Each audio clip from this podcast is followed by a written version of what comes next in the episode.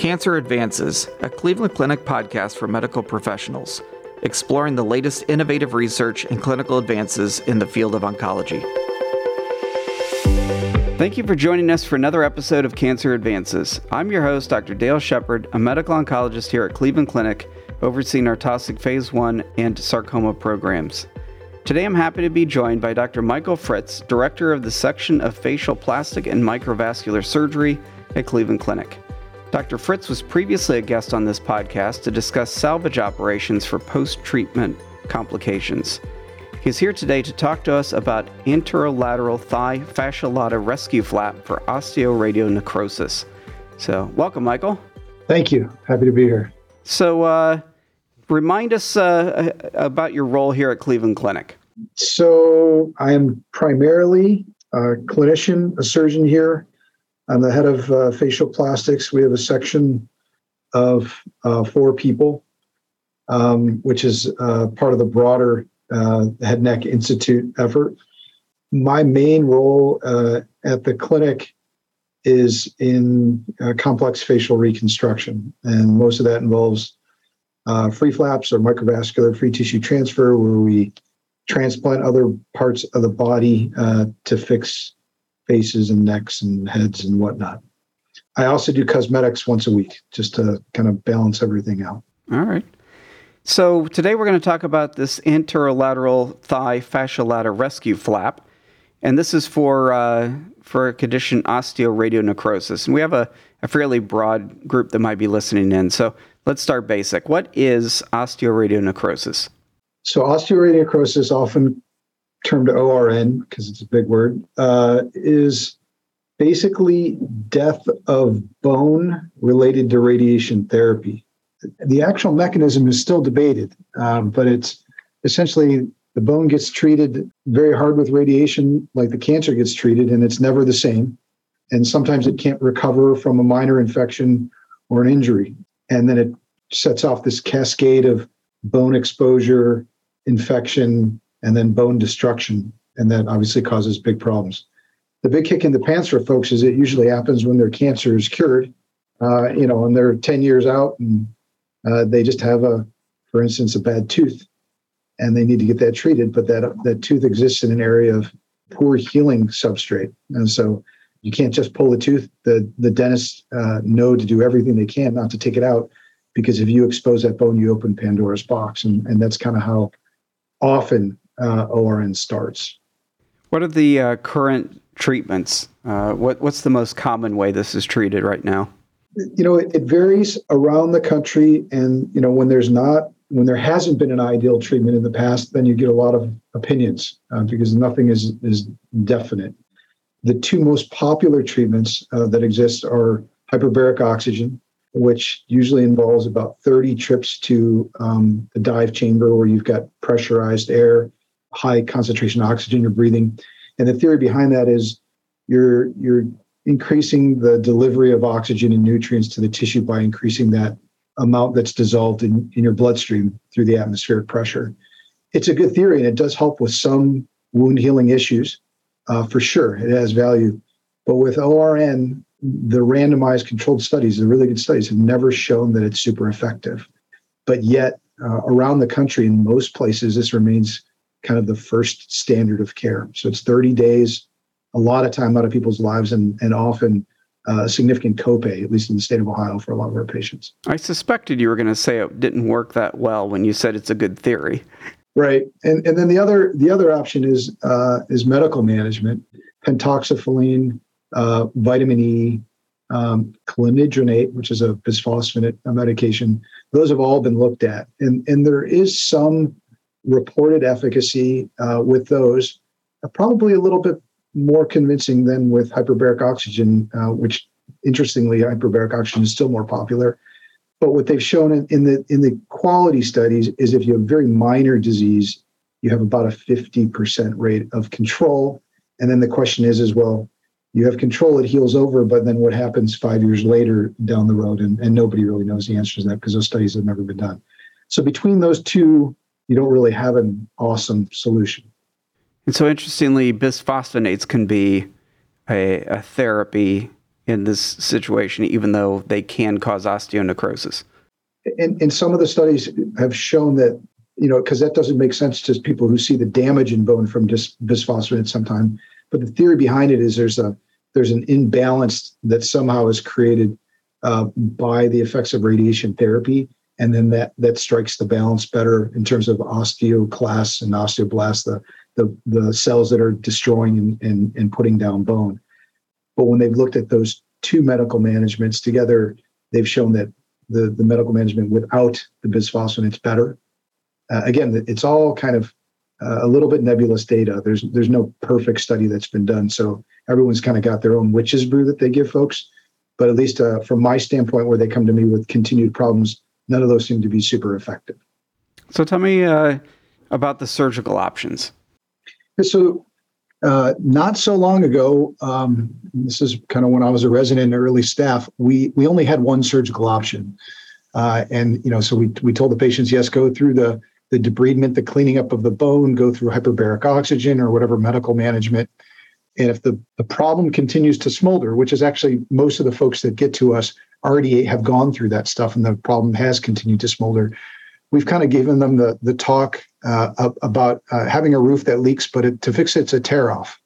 And so it's a very big operation uh, to fix it. So traditionally, what we did was take a segment out of the jaw or the maxilla or, or whatever bone was the problem, cut it down all the way through to good bone. And then we take a bone from somewhere else in the body, like the fibula, most commonly, with the blood supply, and we put it in there.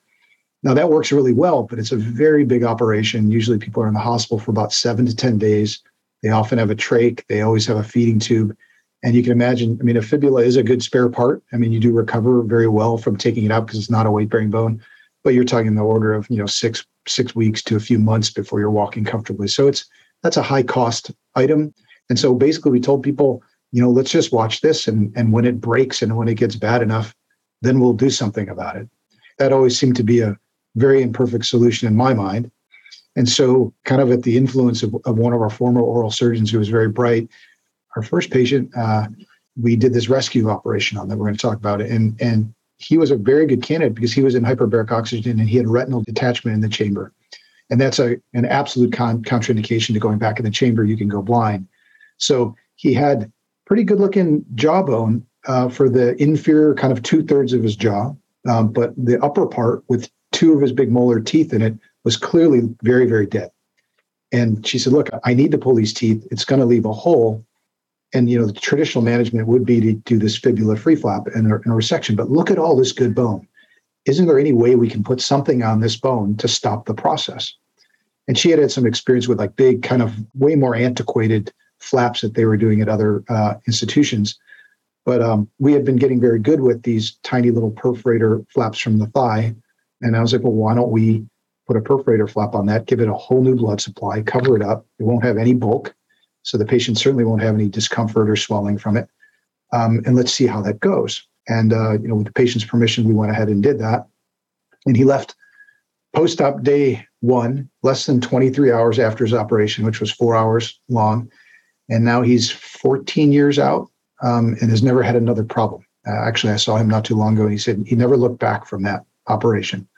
So that was the first one, and it seemed to be very, uh, very compelling. And so, you know, here and there we found candidates for this, and we we've done it through the years, but it was very, very slow uh, to kind of take. Uh, as as you know as well as I do, uh, doctors are probably the slowest people to accept uh, change and innovation. So uh, it was hard to get people in that weren't so far along that their bone was all the way broken through.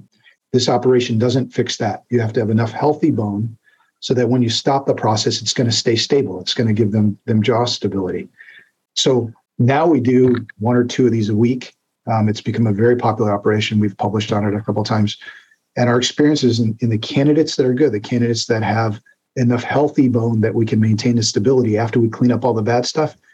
95% of them have not gone on to need that bigger operation with a fibula. And the difference is for our operation, people typically stay one to two days. We let them start drinking right away, keep them on soft food for a while because we don't want to traumatize that reconstruction. And the other reason why we thought this was a really good idea is the anterolateral thigh flap, which is where we take this tissue from the, the upper thigh, the lateral aspect, it's almost free spare parts. People walk the next day. Anybody who's had a skin graft says that this operation hurts way, way less than a simple skin graft. And it, it just it doesn't weaken the muscle, it doesn't change anything. It's it's a it's a non-named vessel. It's the descending branch of the lateral circumflex femoral artery. And I tell my residents when it's that long of a name, it's not like your radial artery. It's not a critical vessel. It's spare parts. so, you know, this is a very effective operation, but it's also so low cost to the patients. You know, simply if you told them you're going to take 30 days out of your life and go in a chamber, even if it was equally as effective, or we can do a four hour operation, you go home the next day and then go on with your life. Many of them just choose that just out of that, uh, regardless of the fact that one of them is 95% effective and the other one doesn't have statistically significant improvement. We think it's the answer. Has there been any difficulty getting sort of an awareness of the procedure as terms of getting people to you, I guess? Um, so it, it, sounds like it'd be an easy sell if somebody's in front of you and you describe it as you just have. But in a situation where surgery was usually kind of a last option, and you say, well, I'll do something if I absolutely have to, to now saying, hey, if you got a good bone, come in and I'll do this. Has there been difficulty getting people to sort of get a consideration to get people to you early enough? Uh, yeah, I think there's there's two roadblocks in this. Uh, one we mentioned um, we mentioned before that doctors are slow to accept change. So we're still essentially the only facility uh, doing this operation. Um, a couple of the folks I trained uh, around the country are starting uh, to embrace it and and kind of believe in it and, and are performing it, but not on a regular basis. So it's a it's an education uh, issue uh, among oral surgeons, radiation oncologists, uh, reconstructive surgeons that this is truly a, a really effective low morbidity procedure. Uh, the other is is I think every patient that's been through all of the pain and tribulations of cancer and you know the operation the chemotherapy the radiation. I think in their mind anything they can do that keeps them out of the hospital and keeps them out of surgery is probably a good option uh, before they consider that. It's definitely a barrier to, to jump over to say okay i'm going to go ahead and go ahead and have another operation because it's just it's it's scary for them to go back in again you know and i think a lot of them are worried that uh, there might be cancer there you know, again, or, or something like that. So they'd much rather go down the route of anything that doesn't involve being in the hospital, medical management, or hyperbaric or whatnot. Are there things that are being done sort of on the front end during the procedures themselves that are minimizing the risk for this developing or, you know, different radiation techniques, you know, hypofractionation, things like that, that, that are going to decrease the, the likelihood that people get this in the first place? I think certainly with uh, with our modern radiation techniques, the incidence of osteoradionecrosis has gone down, and and the amount of peripheral damage to the tissues around that bone have gone down. Uh, but we're still seeing it regularly. It's still it's it's still a relatively uh, common problem.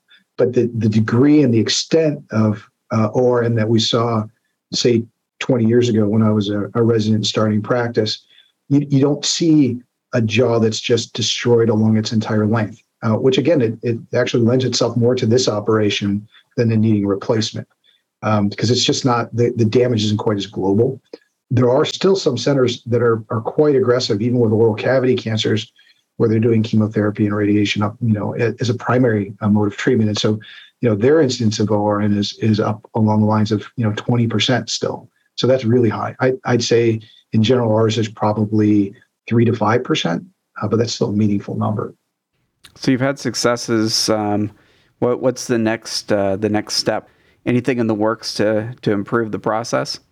Uh, you know, it's uh, there's a lot of questions that still need to be answered. I, th- I think really right now is um, getting the the education, the word out. Um, most of the patients that see me, a lot of them see me from around the country it's it's more of a word of mouth based on patient stories uh, that are published on the internet, and and they're they're googling, they're finding, hey, there's an alternative uh, to to the the big operation, or waiting until I have the big operation. So I think gaining more acceptance, and and I think that's going to come through more publications, uh, stronger, you know, pure uh, data, because some of the stuff we publish on has, you know, this this is applicable to uh, osteoradionecrosis everywhere. It's not just in the mandible. So some of our our, our data includes uh, skull base patients, which actually those are even harder to manage because we do those with just endoscopes through the nose. And to reconstruct that area, it used to be getting there was worse than the reconstruction itself because you'd have to go through the neck, through the jaw to get to the back of the skull. Now we can even do that just endoscopically. So, but we we mix those in uh, with our maxillary ones and our, our mandibular ones. So we, we are now in the process of writing a pure mandibular study, you know, with more robust uh, controls and data. One of the the journals uh, asked me if we had a control for this, and they wanted us to do a, a randomized controlled study. And I, I just don't think that's ethical when you have something that that treats someone 95% of the time and something else doesn't have any efficacy uh, it doesn't seem right to randomize folks to that. So we're not going down that road, but we're we're going to have a lot more um, careful and robust data. So I think that will help. But I think just uh, going around and, and, lecturing on this, I mean, I give talks on this probably two, three times a year uh, at, at, certain national forums. And uh, folks are now really starting to talk about it and it's catching on. Uh, making the patients understand how low morbidity this is too is, is really important. You know, we're we're not even going into their neck that's radiated. We're actually doing a facelift incision using their superficial temporal vessels, the ones in front of their ear. So they really don't have a visible external scar. The amount of uh, surgery done in their mouth is, is essentially the equivalent of a wisdom tooth extraction or, or whatever it takes to get the bad bone out. But, but the key to this operation is we don't lift uh, any of the lining of the bone where the bone is in good shape. So we leave the periosteum on the bone.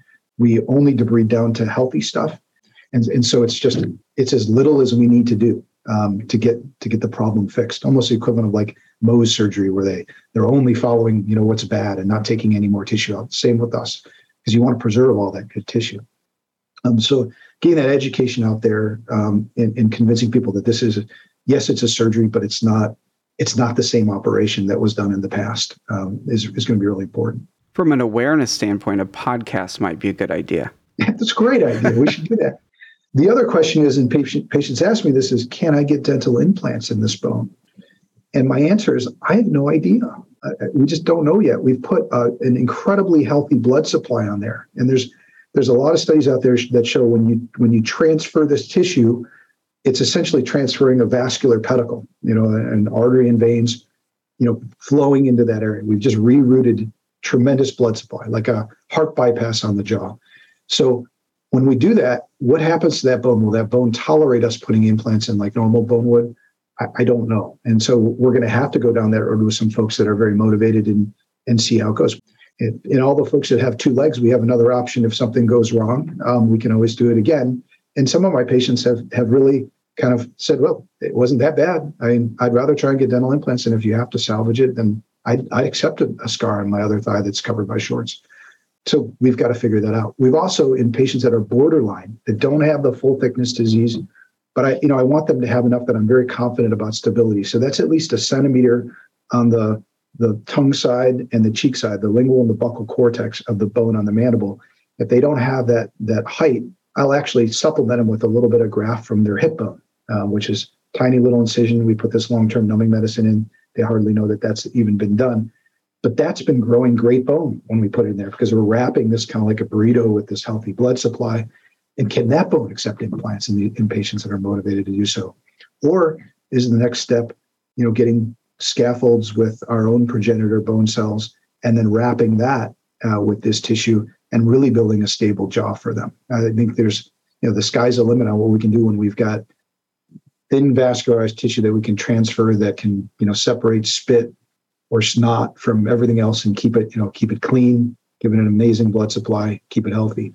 Uh, and, and, I think this is kind of opening new doors in reconstruction that we have to, you know, we have to go down and, and figure out. So if, if people happen to be listening in and they're thinking about this as a potential option for a patient, um, you've certainly mentioned the quality of the bone, the amount of bone that might be present as a factor in terms of whether someone would be a good candidate. Are there are there other things that would make a, a patient particularly a, a good or bad candidate for this? Well, I mean, if their if their disease is recognized early, they're a good candidate for it. Almost always, it's very rare that someone presents with full thickness destruction of the jaw.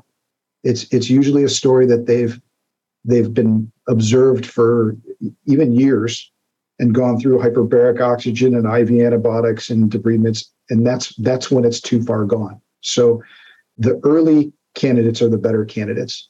And everyone doesn't look like a nail to us, you know. So if you have very minor disease and we don't think it's big enough that that it needs this operation, certainly we go down the lines of a simple debridement and, and medical management and see if we can get someone better, but with a very close eye on them. I think anyone that fails aggressive management or hyperbaric oxygen should strongly consider this because at some point you're going to go beyond the simple operation. You're going to need the big operation. And again, the big operation works, but it's an order of magnitude different. And a lot of excellent centers have reported complications with the, the big, the fibula operation, the segmental resection that approach 60% in terms of post-op complications. And a lot of that is related to to get the exposure of the jaw, you're going through a whole lot of very irradiated, damaged tissue, and it just can't close and heal. Um, we don't go through any of that, and I think that's the key: is we're staying in the mouth and we're tunneling blood vessels in front of the ear. Well, it's uh, some great work you're doing. I appreciate uh, your insights and look forward to uh, to hearing about even more exciting uh, developments. Thanks for being with us. Thank you. It's been a pleasure. To make a direct online referral to our Taussig Cancer Institute, complete our online cancer patient referral form by visiting clevelandclinic.org slash cancer patient referrals. You will receive confirmation once the appointment is scheduled. This concludes this episode of Cancer Advances. You will find additional podcast episodes on our website, clevelandclinic.org slash cancer advances podcast. Subscribe to the podcast on iTunes, Google Play, Spotify, SoundCloud, or wherever you listen to podcasts. And don't forget, you can access real time updates from Cleveland Clinic's Cancer Center experts on our Consult QD website at consultqd.clevelandclinic.org/cancer.